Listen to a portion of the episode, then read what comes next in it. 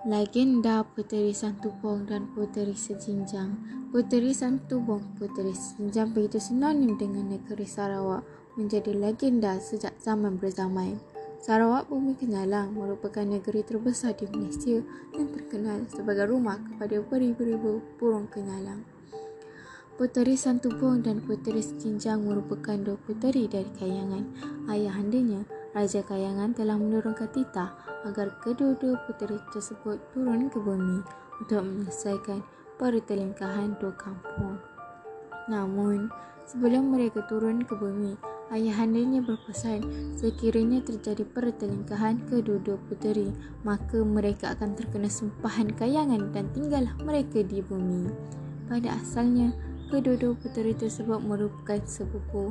Ketika turunnya kedua-dua puteri ke bumi, penduduk kampung kehairanan melihat cahaya terang laksana mentari menyusuri dua buah kampung.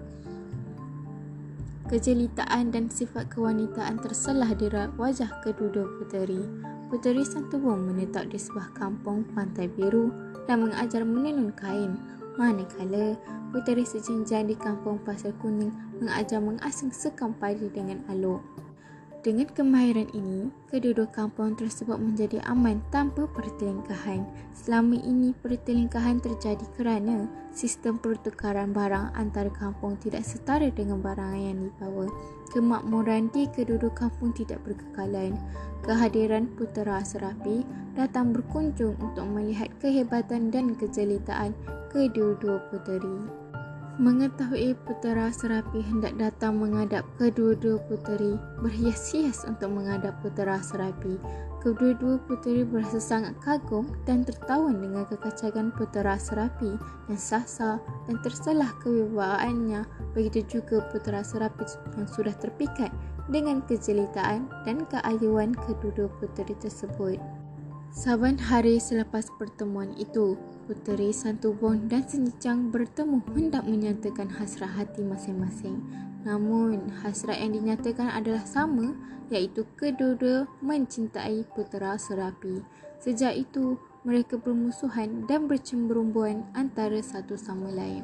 Dengan kesatian kedua-dua puteri, mereka bergaduh berhari-hari tanpa henti.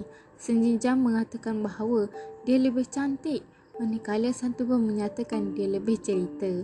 Dengan marahnya, sejinjang lalu mencapai aluk lalu dihayun di pipi puteri Santubong yang kini kita dapat lihat lengkuk di gunung. Hanya kekuatan terakhir Santubong lalu menikam belida di kepala sejinjang. Akhirnya, kedua-dua puteri tersungkur kesakitan. Kemudian kilat sambung menjambung serta guruh pendentuman. Lalu cahaya terang dari langit mengangkat kedua-dua puteri. Sumpahan kayangan terus menjadikan puteri Santubong menjadi gunung manakala sejinjang menjadi pulau kera yang bertaburan. Putera Serapi pulang kesedihan lalu terus menghilangkan diri sebuah gunung yang kini dikenali sebagai Gunung Serapi. Maka lahirlah legenda Puteri Santubong dan Puteri Sejinjang yang kita dengar sehingga ke hari ini. You